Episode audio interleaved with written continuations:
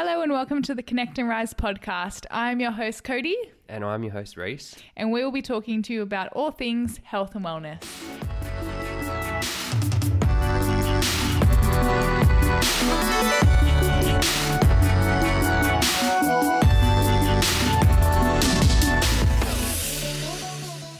It's recording. It's been recording for 2 minutes. Buster, turn it off. No. We can cut it. We can cut it, chop it, change it here. We can take bits where we want. Try not to hold the paper because it'll be like...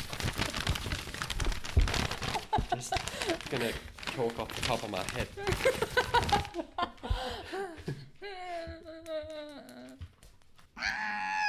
All right, go. Welcome. You! Fuck. Hey guys, welcome to the first episode of the Connect and Ride podcast. Ride? Yeah. Good start. Rise podcast. That was good though. Reese and I have been... Cut! Cut, Reese! That could have been candid! Nah. Search for Connect and Ride podcast. That sounds wrong. Okay, that was better though. All right. Okay, All right. Ready? Yep. Hey guys, welcome to the first episode of the Connect and Rise podcast.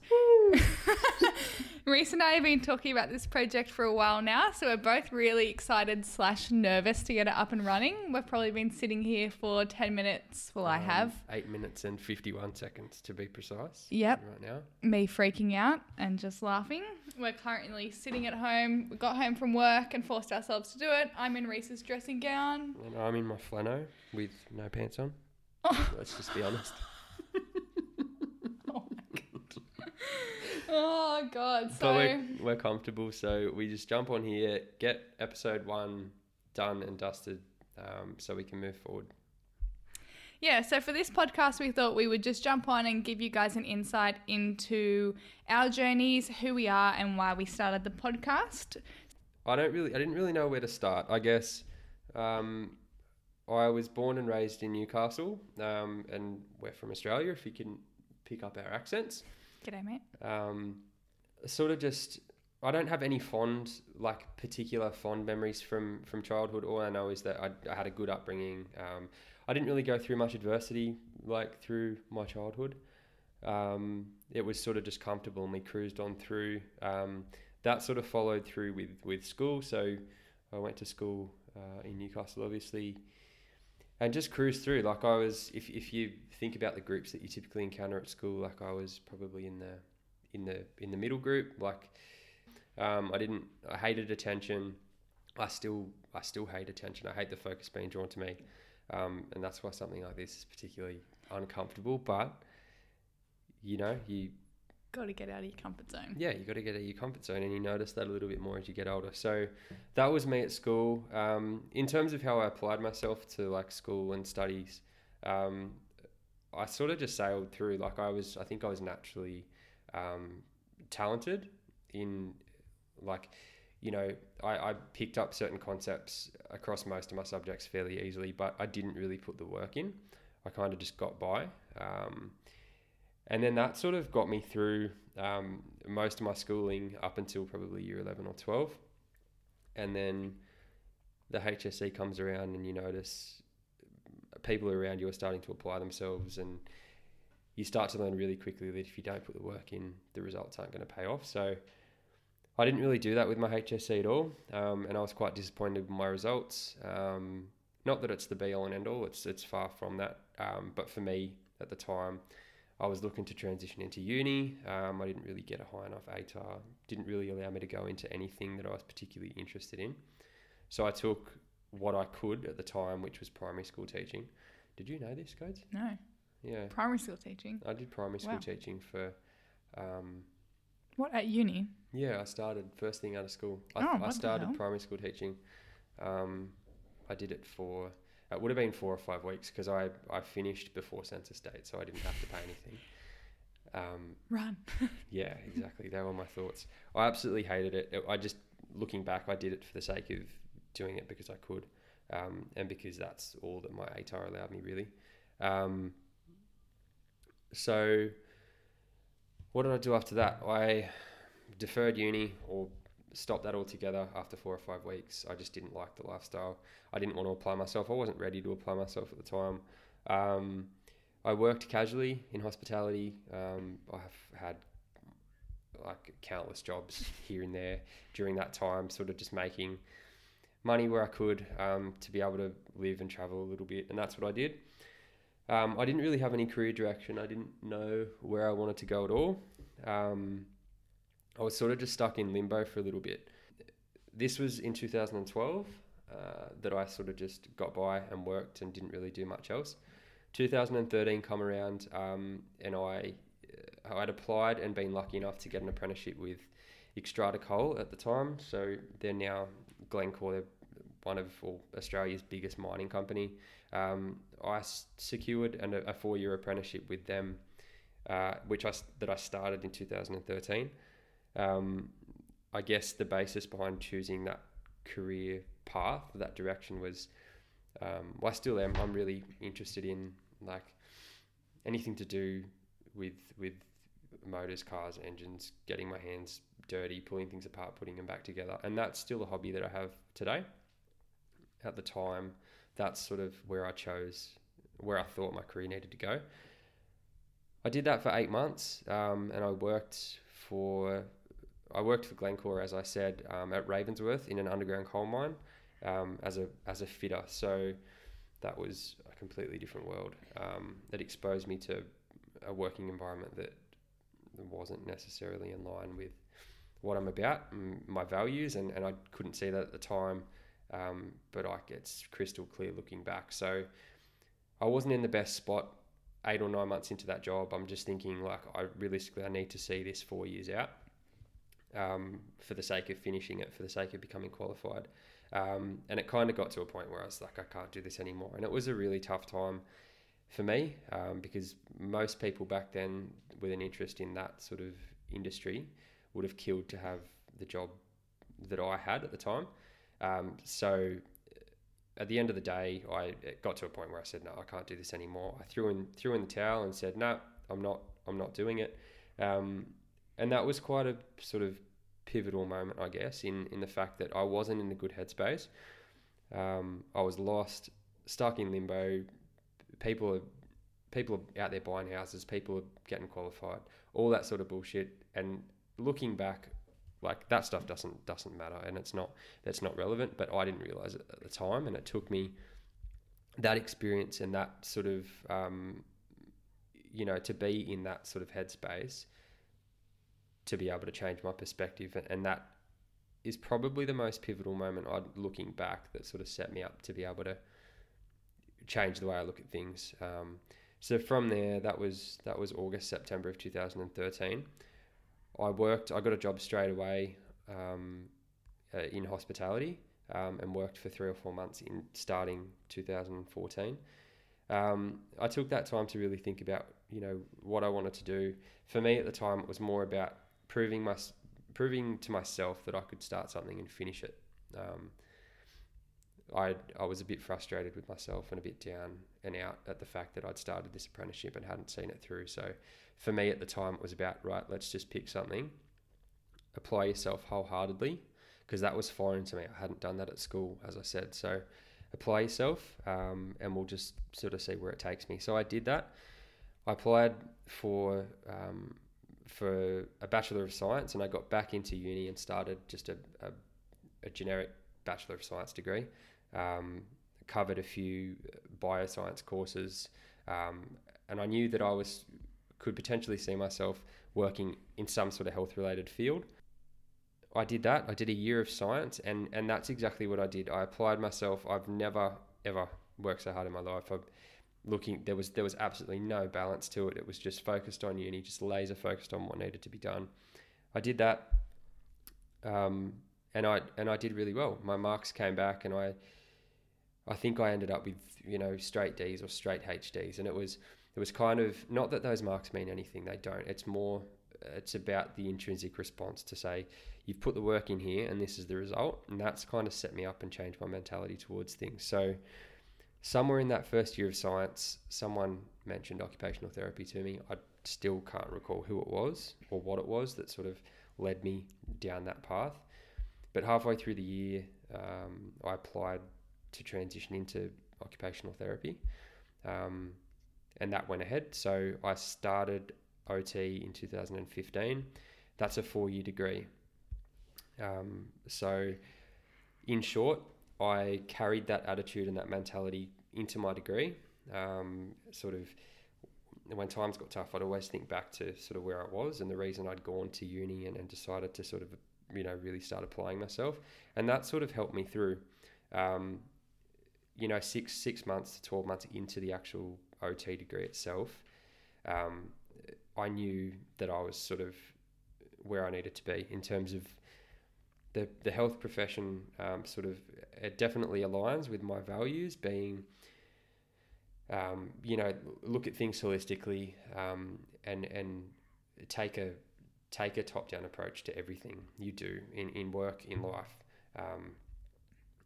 And that's essentially what the degree and what the health profession preaches. So I felt that the degree as a whole was a fit to me.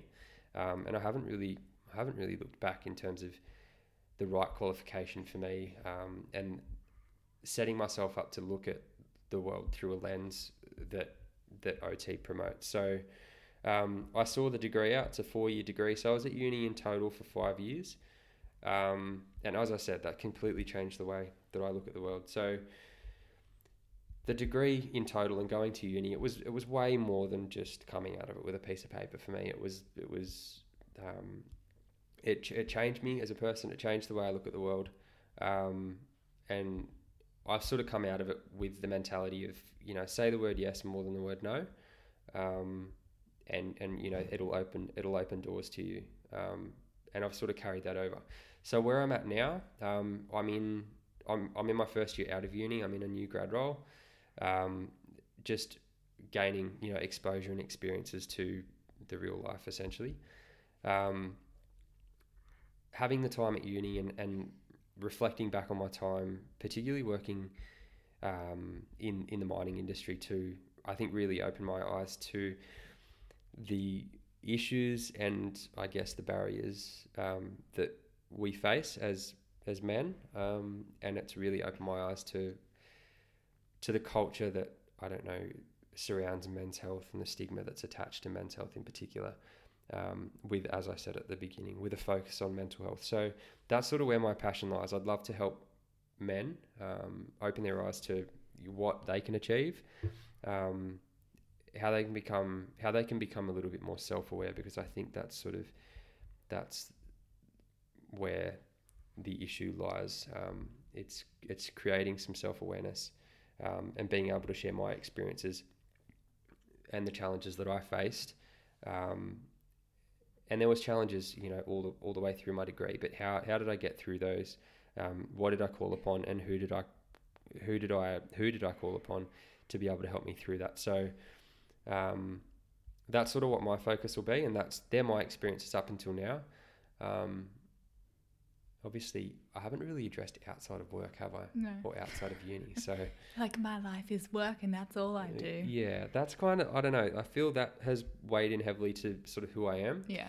And that has got me to where I am now in terms of how I operate, what makes me tick and that sort of thing. And and that they're the experiences that have sort of gotten me to this point. Mm-hmm. I have a personal life. I'm a part of it. Believe it or not. This is my beautiful girlfriend Cody sitting opposite me now. That has been by my side for how long now? I should know 2 years. Just over 2 years. We've known each other for a little bit longer than that. So yeah. We live together. We live together in not far from Newcastle CBD, to be very generalised.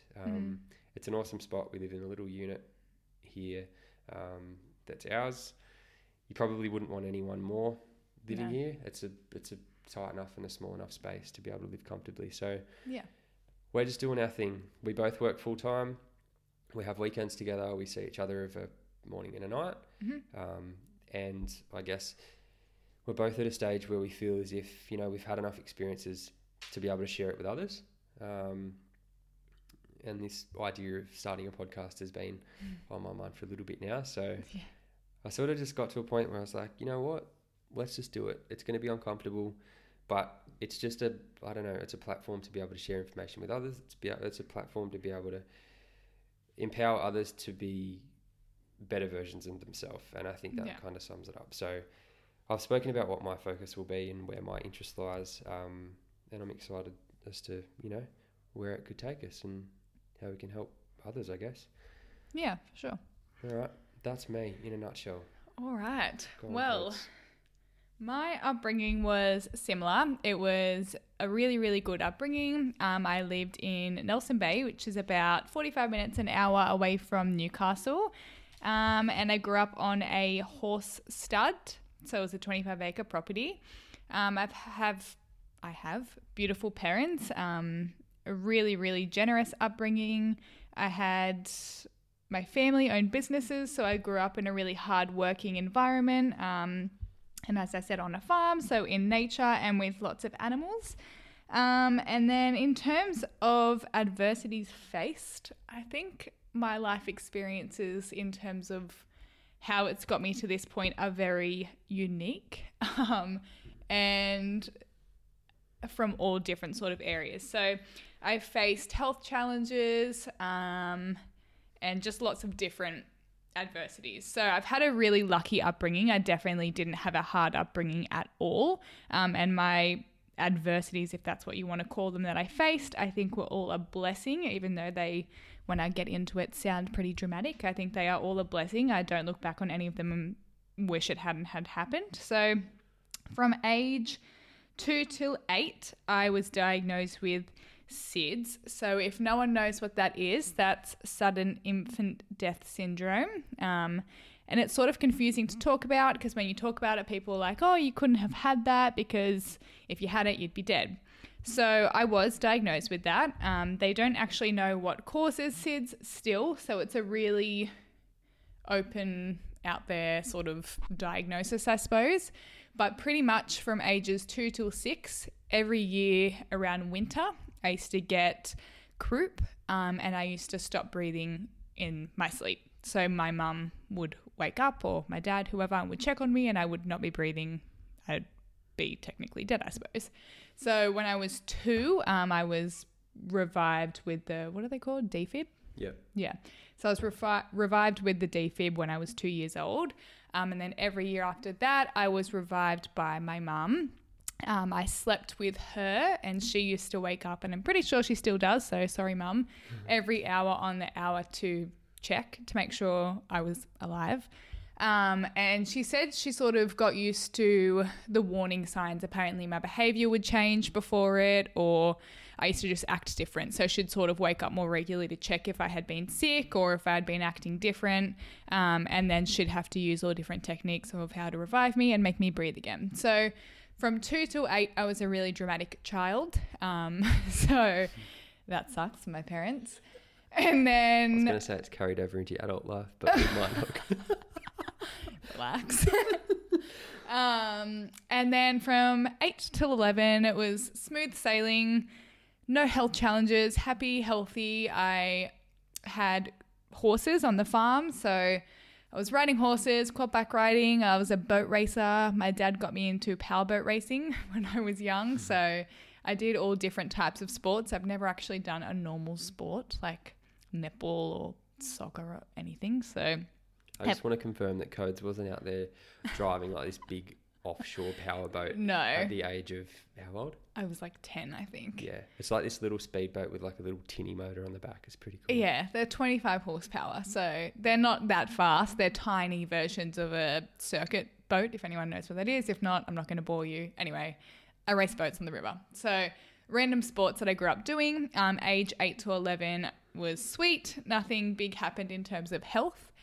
And then when I was 11, I decided to cause another drama, and we had a big 2-ton horse float, that carries 6 horses. So we sold that horse float to a guy who bought it, and he wanted to go see my dad's boat shed out in Taylor's Beach in Nelson Bay. And if anyone knows that area, it's like an industrial estate.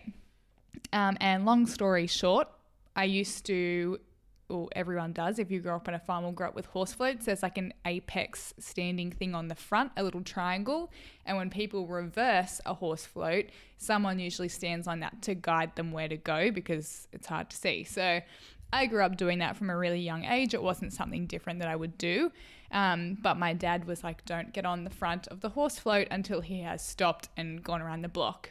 And I was 11 and I didn't listen to him.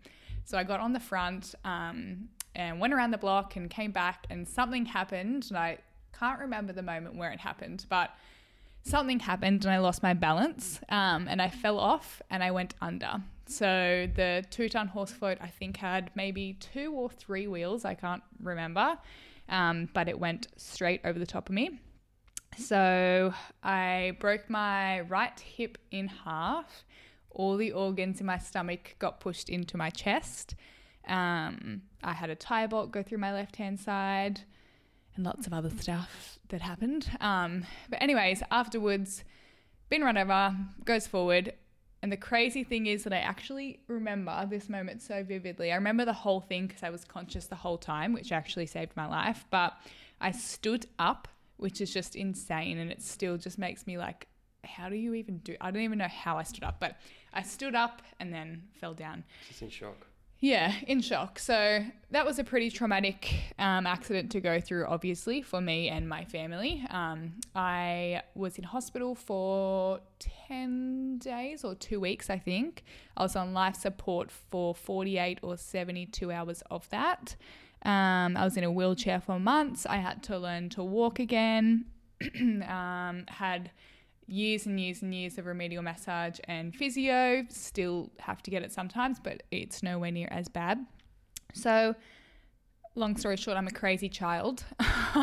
And they were all sort of my massive health challenges that I've gone through. But like I said, oh, Jesus, like I said, I look at all of those as a blessing, and I don't regret any of them for happening, because I truly think that they have made me who I am today. And I look back on them and think it's wild that I survived one, let alone all of them. So I think I have like a deep sense that I have a purpose of being here, and I just don't take any day for granted, and I don't think anyone should. So I think they're a massive blessing to have happened to me, even though they nearly killed my mum and dad. So yeah. Sorry guys. They're still here. Yeah, exactly. They're lovely people.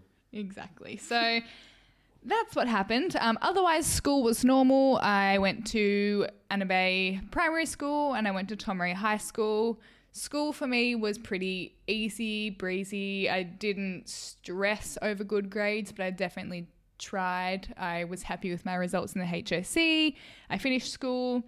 And when I finished, I took a gap year and travelled over to Europe. I did America first. So instead of schoolies, my sister and I went to New York, LA and Hawaii, which was amazing. New York is my soul city besides Australia. So went there for the first time, and that was the best ever. Had a gap year, worked, and went to Europe as well for the first time, and that was amazing. And then after that, I sort of just followed the usual system, sort of like what you did, and felt like I had to go to uni. So I studied, or I got into psychology, and studied that for 1 semester. And didn't love it. I don't love studying at all. Psych was really interesting, but I couldn't see myself being a psychologist at all. And like I said, I just didn't enjoy studying. So I was following the system, doing what I thought I had to do. And then it actually came up so randomly now that I think about it. I danced growing up as a hobby, but I stopped dancing when I was probably in year 10 or 11, and then I hadn't danced at all. So by this point, it's 2015, I'm in uni, and I graduated in 2013. So I probably haven't danced for, what's that, like 4 years, yeah. 3 or 4 years. So I'm at uni, and I am doing a few dance classes for fun around Newcastle, and I have a few friends that started full-time dancing, and I just had this weird moment of that's what I want to do next. I don't know where it came from, but came from somewhere. So I started looking up places in Newcastle that offered full-time training for dancing, and I found a few, But I ended up going to the Institute of Dance Australia with Ben Dunlop, love you, Ben, and got into the full-time program there. So that was a massive change and a massive leap to take after not dancing for 4 years and then deciding that I'm going to make it my career. So that's how I do things apparently. But I was training with Ben for 6 months and it was mainly ballet/contemporary focused. It was hardcore, but it was some of the best training, or it was the best training that I've had ever, and I appreciate that time of my life so much. And when I was with Ben, he had trained over in New York previously and he had lived there, and his younger sister Ellie had also done the same. So sort of as a joke / let's just send in an audition video for shits and gigs, we decided to film an audition video and we were going to send them to different schools across America and just see if I could get into one of their sort of like holiday intensives, which last 6 weeks. So we'd filmed the video and planned it and talked about it, but we didn't actually plan when we're going to do it. And then it was, I don't know, one day of the week, and Ben messaged me and he was like, oh, just letting you know, I've actually sent your audition reel into Joffrey Ballet. Just see if you can get into an intensive. I was like, oh, yeah, sweet. Won't get into it. It's fine. Next morning, get a message off Ben and he's like, you're moving to America in 8 weeks. You got into the Joffrey Ballet. Hectic. Not the 6 weeks intensive, to the actual training course. So I cried and was like shaking. I was so excited. And I booked a one-way ticket and moved to New York in like 6 weeks. So that was amazing. And then I lived in New York for just over 6 months. I trained at the Joffrey Ballet School in the Jazz and Contemporary program, which was amazing and a life-changing experience. I was 20 years old, so to book a one-way ticket by yourself and just move to New York is insane. But the best thing I ever did, for sure. It taught me a lot of things, and it definitely extended the independence that I already had within myself, and I made the most amazing friends over there that I still talk to some, and Alana, I talk to her every single month. She's my soul sister, so it was one of the best times of my life to date. And then had my 21st in New York, lined up that when I was coming home, it was the week before my birthday, so my family flew over. 21st in New York, went to Vegas, came home, and then looked for different schools to start training at next. So I went to Lee Academy in Central Coast and trained there for 12 months. And by this stage, I was really wanting to get into work. So I was auditioning before I started at Lee Academy. I was auditioning a lot in New York for cruise lines. And then I trained at Lee, which opened up heaps more doors. I learned acro. I learned aerial. I wasn't great at either, but gave it a go. And then when I was at Lee, I had several job opportunities that came from it. So the first one was actually when Reese and I had been together for a week. I don't even think a week. Like 4 or 5 days. Yeah. We'd been together less than a week, if that. And I got a job in Fiji. So it was similar to the Joffrey Ballet situation where I sent in my resume and my headshots the night before and the next day got a call saying, you're going to Fiji tonight. So called Reese and was like, oh, hey, I'm going overseas for a week or whatever. See you in a week. I'm going tonight. What do you say to that? He was like, okay. Righto. Who is this crazy chick that I've just started dating? So I went to Fiji and shot a Bollywood movie over there, which again was just another amazing life experience to have under my belt. And then once I finished training at Lee Academy, I got a job for Mercedes-Benz, the car line, to model for them in India. So I went there. When was that? That was 2017? No, that was the start of last year. Start of 2018. Oh, wow. Yeah, right. So 2018, around February, I went to India and I modeled for Mercedes-Benz. Another life-changing experience. Very unique. I don't know how to explain it. It was positive and negative. I've never been somewhere like India before, so it was really eye-opening and challenging at times because you're a blonde white female and you stand out. So at times it was a little bit scary, but either way, it was an amazing experience. And then it was 2017 that I made probably like the biggest decision I've made to date, was to retire from dancing as a career. So my last year of full-time training, the first 6 months of it, I still was really motivated, sort of didn't see myself stopping anytime soon. But yeah, it just sort of went into a turmoil and lots of different things, mental struggles, physical struggles, lots of different stuff that I will talk about at a later date. But I made the decision for myself after 6 months of going back and forth to finally retire from dancing. So I did that. And then what did I do next? Then I got into my job now. Yep. So I'm an operations manager at a mortgage broker. I work full-time 9 to 5, which is the first 9 to 5 job I've ever had. I've always worked in hospitality while dancing and doing everything else to pay to live pretty much. So working 9 to 5 is amazing. We get weekends off together and I don't work till 12 or 3 a.m. in a bar, so it is amazing. But I just feel like all my life experiences and things I've gone through in terms of career, health, different things that have happened, family life, whatever, has really shaped who I am today. And like I said before, has just really made me value life and want to empower people to value their own life and enjoy every single day. It's super easy to get into the weekly grind of living for the weekend, but that's 5 out of 7 days that you're just wishing away of your life, which is crazy. So I just really want to help people be grateful for every single day and live their life with purpose and intent and enjoyment and happiness and on their own terms. I feel like too many people live the system.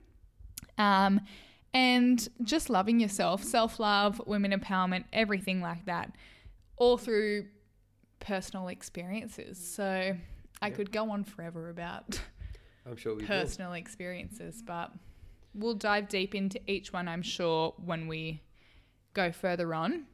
Yep. But that is me in a very... in a 20-minute nutshell. Yeah. 20 minutes goes fast, hey? Yeah, that's wild. Yeah, so that's pretty much it, guys. I really want to try and keep this first episode under an hour if we can. Before, what are your goals in general at the moment? In life? In life. In my career, I'd say, I don't know, just dive a little bit deeper into what really gets me going. I think I have a pretty good taste for it at the moment. Taking some active steps toward pursuing that and potentially looking at what that might look like in terms of a job. Not necessarily looking for the right job for me. At this point, I think I'm more about, and I need to be careful about what I say here. Yes. Just trying to get a little bit clearer on how I could make what really makes me tick into a 9 to 5, if you want to call it that. That's probably my biggest career goal at the moment. Mm-hmm. Look at sharing some quality information with other people, just through my own experiences, and that obviously is the purpose behind the podcast. Mm-hmm. So getting the first episode out there, that's a goal in the next couple of weeks. So if we can tick that off, that'd be awesome. Continue to record some podcasts with, between me and you, between... Individually, interviewing other people, just sharing some content with other people. Because I think we're both at a stage now where we feel as if there's information that we can share for sure, that will benefit others. So just looking to do that, I guess... goals in terms of in terms of personal goals, just continue to work on my own self-awareness, improve my own sort of understanding of who I am and what I'm about, and what I really stand for. So, and there's plenty of stuff that I'd like to share, obviously, you know, what's worked for me up until this point, and we will do that. So that's probably it off the top of my head. I didn't have a few things written down for this, so you've just really tested me. What are yours? Throwing you under the bus. Yeah. Yeah, my goals are sort of life/career into one. So I really want to make my passions and what I love into my career, and it just fit into my everyday life. I love 9 to 5, but I feel like they're two very separate lives that I'm living right now. Just to sort of explain it very broadly. So I would love to intertwine those to just be more of a flow. I sort of feel like I'm flowing with health and wellness, my passions and things I want to create. Like I've got the podcast that we want to do, and I want to do all these other amazing things. And I go to my 9 to 5, and it's not that, which is fine. It's an income, it's a career, and I'm doing it, but it's not a flow, and it's just not, what would you call it? I don't know the word for it. It's just not intertwining well. I want my life to just flow with everything going in the one direction, and it sort of feels like I'm going in two directions, two different people almost, just like going different ways. So lifestyle-wise, I want to just make sure that lifestyle is obviously the most important thing for me. Money, being comfortable, sure, but living a life and having work to be enjoyable and with my passions is the most important. So I think so many people toy with the idea of I really want to share a message with someone, or I really want to share my own experiences and be able to, help someone else out, whether that's through a podcast, whether that's sharing things on social media, whether that's starting something of your own. But they say, I'm going to wait until I've got 1,000 followers on Instagram to be able to do that or start that. This is where we're just... We don't have lots of followers, guys. Yeah, I think how many followers have I got? Maybe 200? Maybe 50. I'm absolutely killing it. But, to me, that doesn't matter. That might be, out of those 200 people, there might be 2 or 3 people that actually get something from it. So... Yeah, but that's changing 2 or 3 people's lives. That's exactly right. So... That's 2 or 3 people that have been helped out, whereas, you sit in your ass and you do nothing, then no one gets helped. So... Yeah. We just want to be open and connect with you guys, hence Connect and Rise. Connect and take action. That's exactly right. Even if you have 50 followers like Grace. Yeah, that's it. So no judgment. That's pretty much it in a nutshell, guys. We don't really know what we're going to do for episode 2. We'll be back really soon, and thank you for tuning in to the first episode. We hope you guys learned something, at least a little bit about us. Yeah, that's all we really talked about. So good on you for making it this far. I think we're 40 minutes in or something. All right, so we need to cut it. We'll cut it off. We'll see you next time, guys. Have a good night.